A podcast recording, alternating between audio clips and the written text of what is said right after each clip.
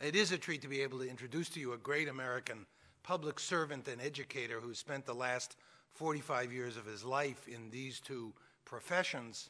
Uh, professor Anthony Lake, who at the moment is the distinguished professor in the practice of diplomacy at the Edmund A. Walsh School of Foreign Service at Georgetown University. We all know him better for his service under President Bush, Vice President Gore, as the assistant to the President for National Security Affairs, which was um, uh, in the early, from 1993 to 1997. And before that, he was a professor. In fact, he was the five college professor of international relations at the five colleges that make up that consortium in Western Massachusetts. Um, Professor Lake graduated uh, in 1961 from the University of the Chicago East. Uh, he read, you don't remember where that is, do you? That's Harvard University. He read international economics at Trinity College, Cambridge, and then received his PhD from the Woodrow Wilson School of Public and International Affairs at Princeton in 1974. Professor Lake.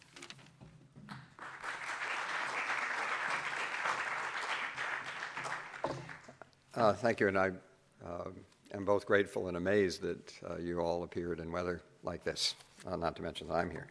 Uh, it's a cruel irony that I should, in fact, be in Chicago today. I've been wandering around in this with more hope than expectation, uh, but I'm not taking it off until about 6 p.m. this afternoon when I'm sure it'll be over.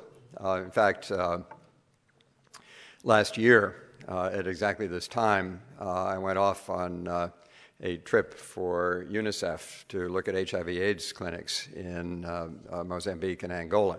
And when I left, the evil empire and Darth Vader uh, were up two games to nothing over Luke Skywalker and the Boston Red Sox. And I assumed, being a Red Sox fan, that it was over. disappeared, looking at these clinics and things, came back to Maputo uh, eight days later with no having had no access to uh, the internet or uh, anything, and turned on my television. There was CNN, and I saw this sea of red uh, on the screen, and I thought it must be a demonstration in Ukraine or, or something. And it turned out it was Boston. Uh, and they were all Red Sox fans, and they were celebrating, and they had pulled off the greatest comeback since Dunkirk, and I had missed it all. So I'm told that my friends in Washington are taking up an emergency appeal to send Tony Lake abroad before this afternoon's game, but it's, uh, I guess it's going to be too late. Anyway, uh, because of the rain, I'm going to have to leave just a little before 2, so I'll try to be somewhat brief. But I want to talk about a large subject. when I was in the uh, White House earlier in the State Department, or before that in the White House again, uh, I've had trouble holding a job. Uh, the uh, phenomenon that I noted always was that inevitably immediate issues would go to the top of my inbox uh, at the expense of the more important issues. Uh, so with Clinton, uh, not that they were unimportant, we spent a lot of time working, of course, on Bosnia and Haiti and all the immediate issues, uh, and somewhat less on some of the underlying but larger issues. Um, although I am being here at the University of Chicago reminds me uh, very proud that uh, I uh, was one of those who really pushed hard on getting NATO enlargement uh, through. and I remember coming here to the University of Chicago and getting the hell beat out of me by a, an apparently unanimous faculty, which thought it was insane. And I'll be glad to debate the, the results of it with anybody if I can find them again. In any case, we can sort of think of these kinds of threats. Uh, I call them simmering national theory, uh, security threats because I think we Americans, uh, uh, in looking at the national security threats that go bang Iran, Iraq, uh, North Korea, et cetera, and I'll be glad to talk about those in our discussion. I would love to. Um, we don't pay enough attention to the threats that don't meet the headlines because we're kind of used to them. Uh, it's as if we were the famous frogs in, the, in a pot. I've never done it uh, because I believe in being humane to frogs, but that if you put frogs in a cold water and then gradually turn up the heat in the pot, they won't notice until they're boiling. Uh, so let me talk about some threats like this. And there are a lot of them out there, whether it's global warming or the competition for water resources or proliferation issues or the possible Talibanization of Pakistan or Saudi Arabia, uh, which you can see in little ways possibly happening down the road that would be catastrophic. Um, I could go on and on uh, with them, but let me pick out uh, five of them and talk about each very briefly. Because I think they're all national security threats. Uh, one is the challenge of China. And I want to suggest that we look at it through a different prism than we are now. Uh, the second is our national deficit uh, and trade imbalances, which is a national security issue in my view, uh, even though it's not written about that way.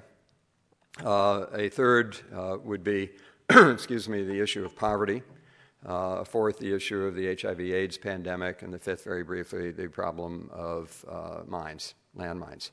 And I want to talk about the last three because I was in town all day yesterday uh, for UNICEF. Uh, I chair the U.S. Fund, uh, and uh, for a conference on landmines because I chair a group that trains dogs to sniff landmines around the world. But I want to talk about those issues as also national security issues, although obviously they are humanitarian uh, as well. Uh, let me start with China. Uh, and maybe I'll start, I shouldn't take the time, but as I ate my sandwich across the way uh, and thought about what I might say about China, I was reminded of a meal I had in Beijing uh, a couple of years ago. I was there with the, uh, and this is, we'll show you just how unserious I've been through most of my life. In any case, uh, I was there with a uh, delegation from our National Defense University in Georgetown meeting at their National Defense University, which is a, a big deal there. and we had three days of talks, and uh, we had saved Taiwan for the uh, last afternoon, and predictably, uh, all hell broke loose. Uh, and then we went to dinner at the best restaurant in P- Beijing, or one of them called the Peking Duck. Uh, and at dinner, we were supposed to embrace each other and talk about our peace loving peoples and how we really didn't mean anything mean we'd said to each other, et cetera, et cetera. But the uh, commandant of, the, uh, of their NDU, a crusty old four star general who'd never been, I think, outside China, was still angry. Uh, and so rather than welcoming us and talking about peaceful relations, et cetera, he went off into a diatribe about Taiwan. Uh, and this irritated me, but I wasn't going to say anything. Then we started the dinner, uh, which was wonderful, but it began, you, you eat there the whole duck. Uh, and it began with the two feet, which had been beaten into a sort of gelatinous form so that you could choke them down. And I choked down the first one because the general was looking at me. I looked across, and my dean and good friend Bob Gallucci uh, had taken his, I could see, and put him in his napkin and was in the process of putting him into his pocket. And then I really got irritated because the general, as payback for my having been involved in sending two aircraft carriers there in 1996 off the Straits of Taiwan, uh, pointed at the other foot and made me that as well. So now I'm really getting irritated, but okay.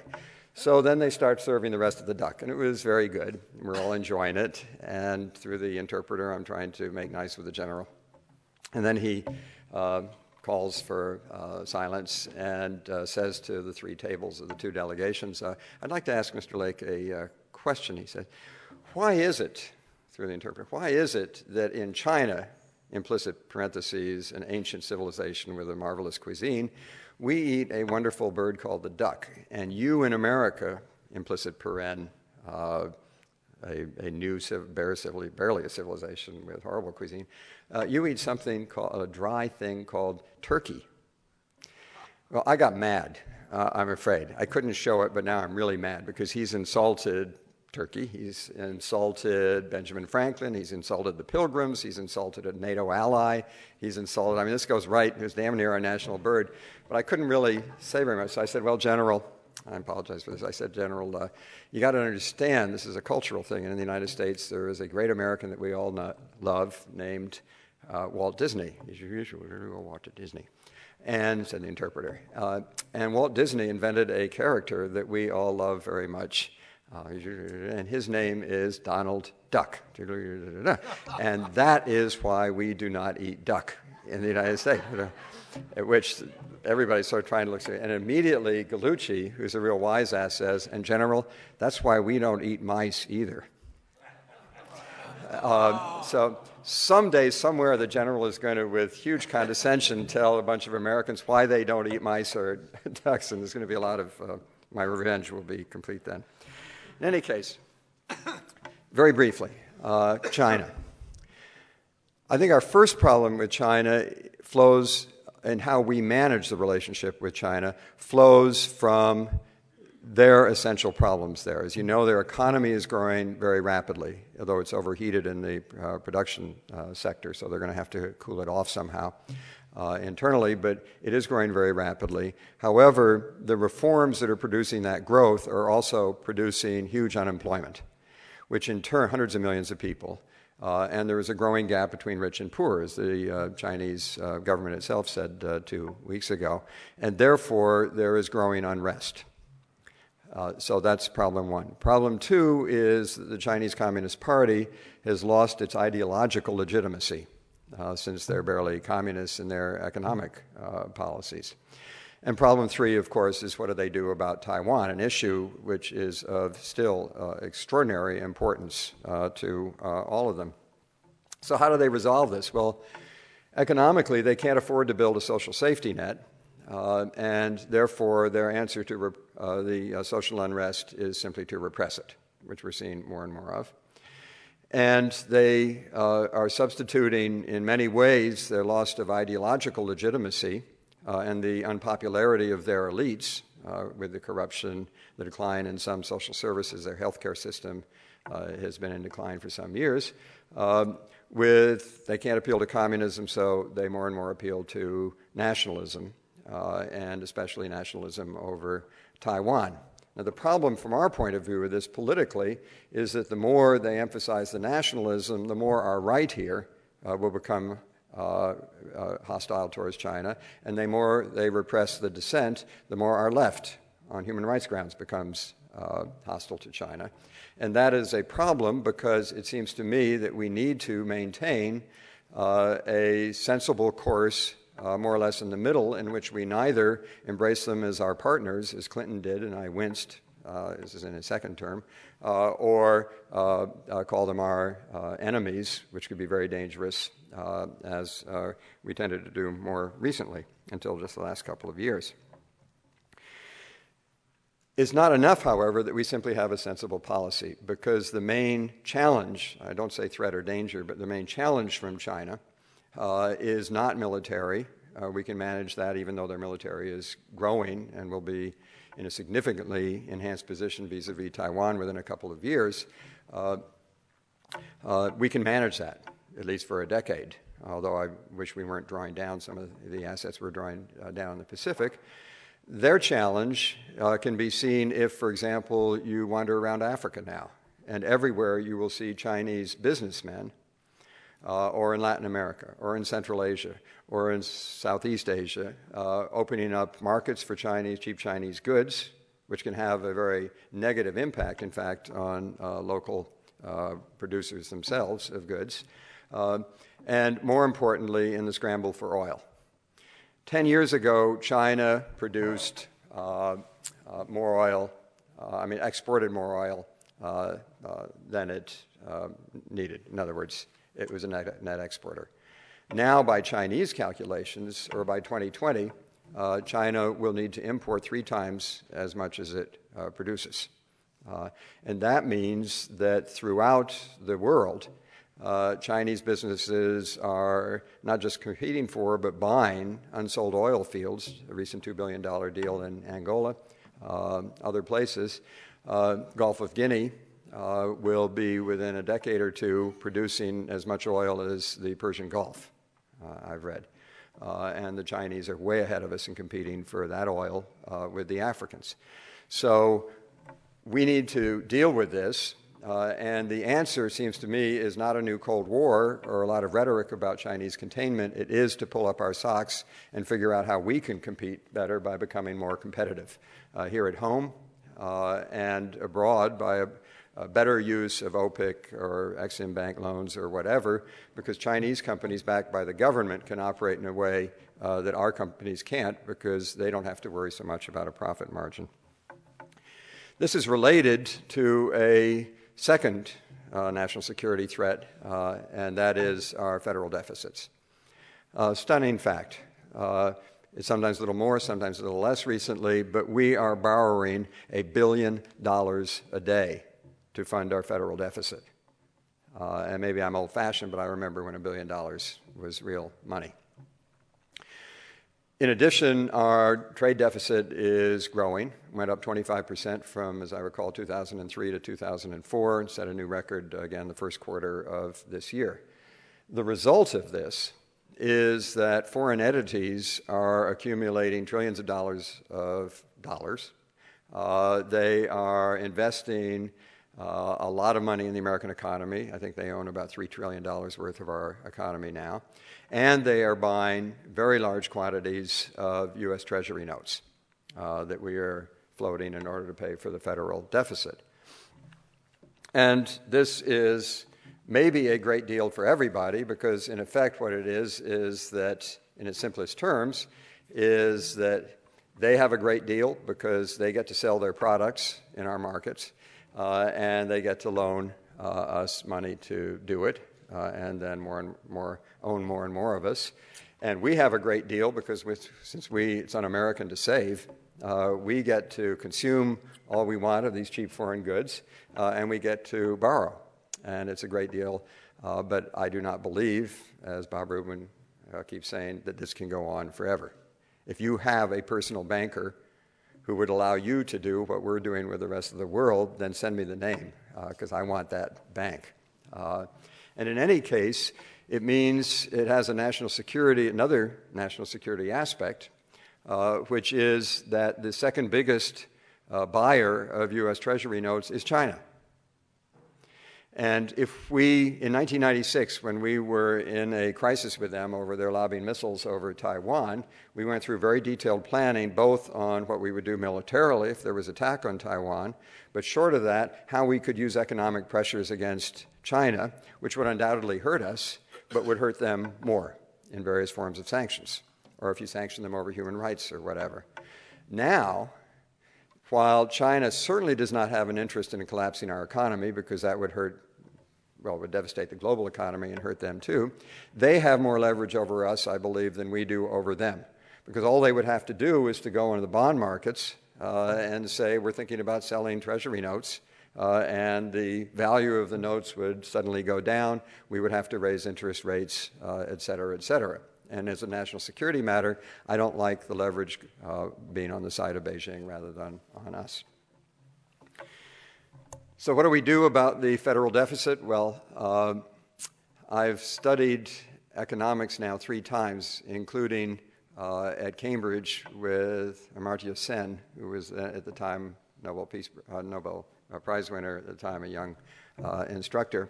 Um, I meant to write him to tell him that getting the Nobel Prize was the second most difficult thing he had ever done. clearly, trying to teach me economics was the first each time, the second and third times I studied it, uh, when I found my old notes, I had no sense. I didn't even, not only did I not remember the notes, I had no sense of deja vu that I had even ever looked at this subject before. So I will not tell us how to solve our economic uh, problems. But I will say that the way not to do it uh, is to cut back on those kinds of programs that will make us more competitive in the global economy. It is idiocy to be cutting back on the National Science Foundation, on science uh, programs in schools, on all of the programs that will help us to compete uh, abroad. Nor do I believe that it would make sense in the longer run uh, for us to cut back on the kinds of programs that are important to our national security, including especially our intelligence community, um, most of our military programs, or as national security issues, uh, such threats as poverty, uh, HIV, AIDS, et cetera. And let me explain why I put them in that category. Certainly, poverty is a humanitarian issue. Uh, and I could go on and on about this uh, and won't, but uh, 3 billion people live on less than $2 a day. Um, 30,000 children uh, in poor areas die every day of preventable causes. Uh, there is a misperception here, partly because of the appeals of charitable institutions, that, and it's a strengthened one every time we work, talk about poverty, however, of Africa and other poor areas being mendicants and people who are shiftless and no good, sitting around waiting for us to give them a handout. And that is absolutely not true. Across Africa, every morning, people are getting up, going to work, or trying to find work, or walking miles to get firewood uh, or uh, water are sitting on street corners in cities fixing bicycles with no tools, which takes hours and hours and hours, et cetera, et cetera. Being poor is hard work, and they are working hard, and we ought to see poverty, first of all. I, I, I won't go on and on, but I feel very strongly about this as an opportunity to put people to work uh, uh, rather than as something that we are simply uh, dealing with through uh, handouts. But poverty is beyond the humanitarian implications, a national security issue. Poverty fuels conflicts. One study shows that, uh, excuse me, every time per capita, and I'm not sure about the causality, but every time per capita income doubles, the uh, possibility or the likelihood of an internal conflict uh, falls uh, by half.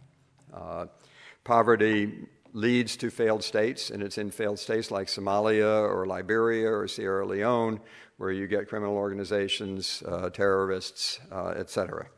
Poverty, uh, because healthcare systems aren't good, uh, is a likely place for incubating uh, infectious diseases that can come back and literally kill us. Poverty leads to environmental degradation, as I've seen many times in Haiti, which in turn leads to more poverty, leading to these other problems as well. And I believe you can't prove it linear, in a linear sense that poverty leads to terrorism. I am not saying it produces the leaders of terrorism. Most of those are middle class folks, as we saw in 9 11, et cetera, et cetera. But there can be no doubt that poverty helps to spawn future terrorists and the followers of terrorism. The rage in Muslim areas over the American intervention in Iraq, and all the polls show this, is surely fueled by the frustration of all the people in Muslim, young people in Muslim areas who cannot find uh, jobs, and unemployment there is, is very high. One of the most important global challenges before us lies in the fact that over the next decade, one billion young people will enter the global labor force. And one of the great issues of our time is will most of them find jobs? Because there's just a natural psychological impulse, if you're a young person, you can't find a job, to say, okay, if I can't live like the pictures of the West that I see on television, then I'm going to reject the whole thing, as I was taught in my madrasa uh, it, it's corrupt, it's decadent, etc. I don't want it because you know you can't have it. You see what I'm saying? Uh, so poverty, in that sense, also is a, a national security issue. HIV/AIDS, which is one of the great contributors to poverty uh, around the world and certainly around Africa, uh, is not only a devastating uh, human problem. Uh, 20 million people dead, uh, 40, over 42 million people infected. Uh, I'm seeing in the headlines now as around the world. I'm seeing in the headlines now this huge concern, as there should be, about the possible spread of avian flu, which is mutating into migratory birds uh, as well as poultry and human beings. And we should be very concerned about that. Millions of people could die. But that's new HIV AIDS is old, so we're not giving it similar headlines, and yet uh, we have a situation in which last year uh, uh, half a million uh, kids under five died of AIDS, and well over half a million kids got infected. Uh, and there are 2.2 million kids uh, who are HIV positive now in Africa, and less than 2% of them have access to antiretrovirals. I could go on and on and on. It is a huge disaster, and since we've got it sort of under control here in the United States, we don't pay much attention uh, to it. I, when I was in Swaziland, uh, I found, well, I didn't find it, I mean, I was told that of the women in Swaziland, the most productive members of the society, uh, who are between 19 and 49, one half of them are infected with HIV/AIDS. One half of them. This is a Rwanda without machetes. It's worse than anything you can uh, imagine. So it is a humanitarian crisis, but it is also a national security issue for a variety of reasons. One is that it is not only uh, creating huge poverty, but it, it, it affects elites mostly. So, African armies, just at the moment in which Africans are trying to take leadership and supply more troops for peacekeeping operations there, as in Darfur through the African Union, uh, are being devastated by HIV/AIDS. It's devastating to our potential markets in Africa uh, because investment is lagging. Because why would you invest in a country where 3% of your labor force is likely to die every year, or where you have to train so many more people because you assume some of them are going to be dying uh, of AIDS? It affects uh, teachers uh, and schools, and that means one of the alternatives to the private schools, religious schools that spew hate, uh, are, are, getting devastated uh, by the uh, disease. And while the uh, pandemic is much the worst in Africa, uh, we ought to be concerned about something you occasionally see references to, uh, but only occasionally. And that is the following In India, in China, and in Russia, the infection rates are still under 1%. Uh, and more or less confined to various segments of the societies. When it gets over 1%, it starts to break out into the general population. This is what happened in Africa 10, 15 years ago. And in fact, the infection rates there are the same as they were in Africa back in the early 1990s.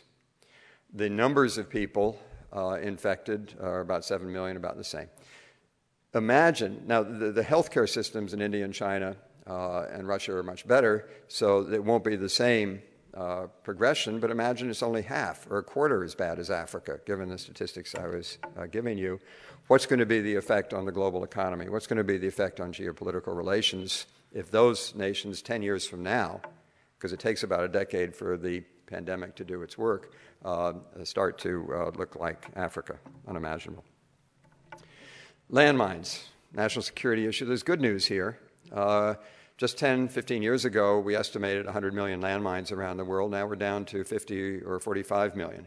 More mines are coming out of the fields thanks to the efforts of the American government, other governments, a lot of NGOs uh, that are going into the fields. But it is still a huge problem 45 million uh, around the world. And this is a humanitarian issue, tens of thousands of people dying in the minefields, but also a huge national security issue because it's not just that people get blown up, it's that villages die if people don't go, uh, dare go outside and till their fields. Uh, it means that well, I could go on and on, but that in a place like the Jaffna Peninsula in Sri Lanka, where we've sent a bunch of dogs, there, well, in Sri Lanka as a whole, there is a tremendous political debate going on now over whether or not to turn the ceasefire into a peace agreement. For a peace to be more than a piece of paper, you need a constituency, a political constituency for peace. And the problem is that so long as the landmines are in the fields, uh, and in the Jaffna Peninsula, the scene of the fighting and where most of the Tamils are, hundreds of thousands of refugees are waiting to go home. But even though there's a ceasefire, they can't go home because of all the mines. A million of them there. It's in an area smaller than about a quarter the size of Chicago. A million of them. So you build this constituency of peace not only through politicians and diplomats talking to each other, but by bringing peace to people um, as we failed to do enough with the Palestinians in the 90s. We were hell on wheels on the diplomacy side. We weren't very good at showing the Palestinians the benefits of peace or the peace process, and therefore the Intifada became popular again. You see what I'm saying? And, and so landmines are in many ways, again, we think of it as a humanitarian issue, it's a national security issue. So, uh, what do we do? Well, there's a lot of things, obviously, to do. I won't run through them. Uh, am I an optimist that we'll do them? Uh, the answer is yes, I am, for a variety of reasons. One is I'm seeing signs now in our own society that people are beginning to see the need to get serious, uh, and that there is no free lunch for America. Uh, I see it in the signs of a Tom Friedman column a week ago saying that it was uh, that we are not serious when we pass large tax cuts, just as we go into a highly extensive war, expensive war. We're not serious uh, when we have a pork laden energy bill just at the time that uh, gas prices are increasing. Katrina, I think, is a huge wake up call about the importance of having an efficient government. I sense the beginning, uh, and I hope our politicians in both parties have the guts to take advantage of it, of saying, okay, the party's over, it's time to be serious if we're going to compete uh, in the 21st century, because we are losing that edge very rapidly right now in a variety of ways. I'm an optimist because of what I've seen in the human spirit uh, abroad of people fighting and working on these issues. Uh, I saw it in, a, and I won't tell you the stories, uh, I find them very moving every time I think of them, of the HIV positive women uh, in Swaziland and Mozambique who were out in the villages knowing they're going to die, who were helping others uh, grow vegetable plots or write their wills or uh, fight against uh, stigma, etc. I'm an optimist because of what I see a lot of uh, NGOs doing here in the United States over Katrina, the outpouring of support uh, for UNICEF and others uh, through the uh, tsunami. Um, the people I met last night at a conference on landmines, NGOs who are, uh, including a number of people who are out there in the minefields at great risk, uh, taking them out.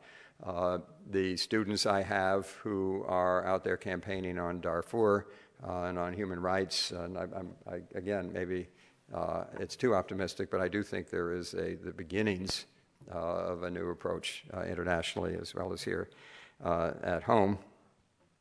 Uh, and of course, finally, I'm an optimist because I'm a Red Sox fan. and I got three more hours of it. So thank you.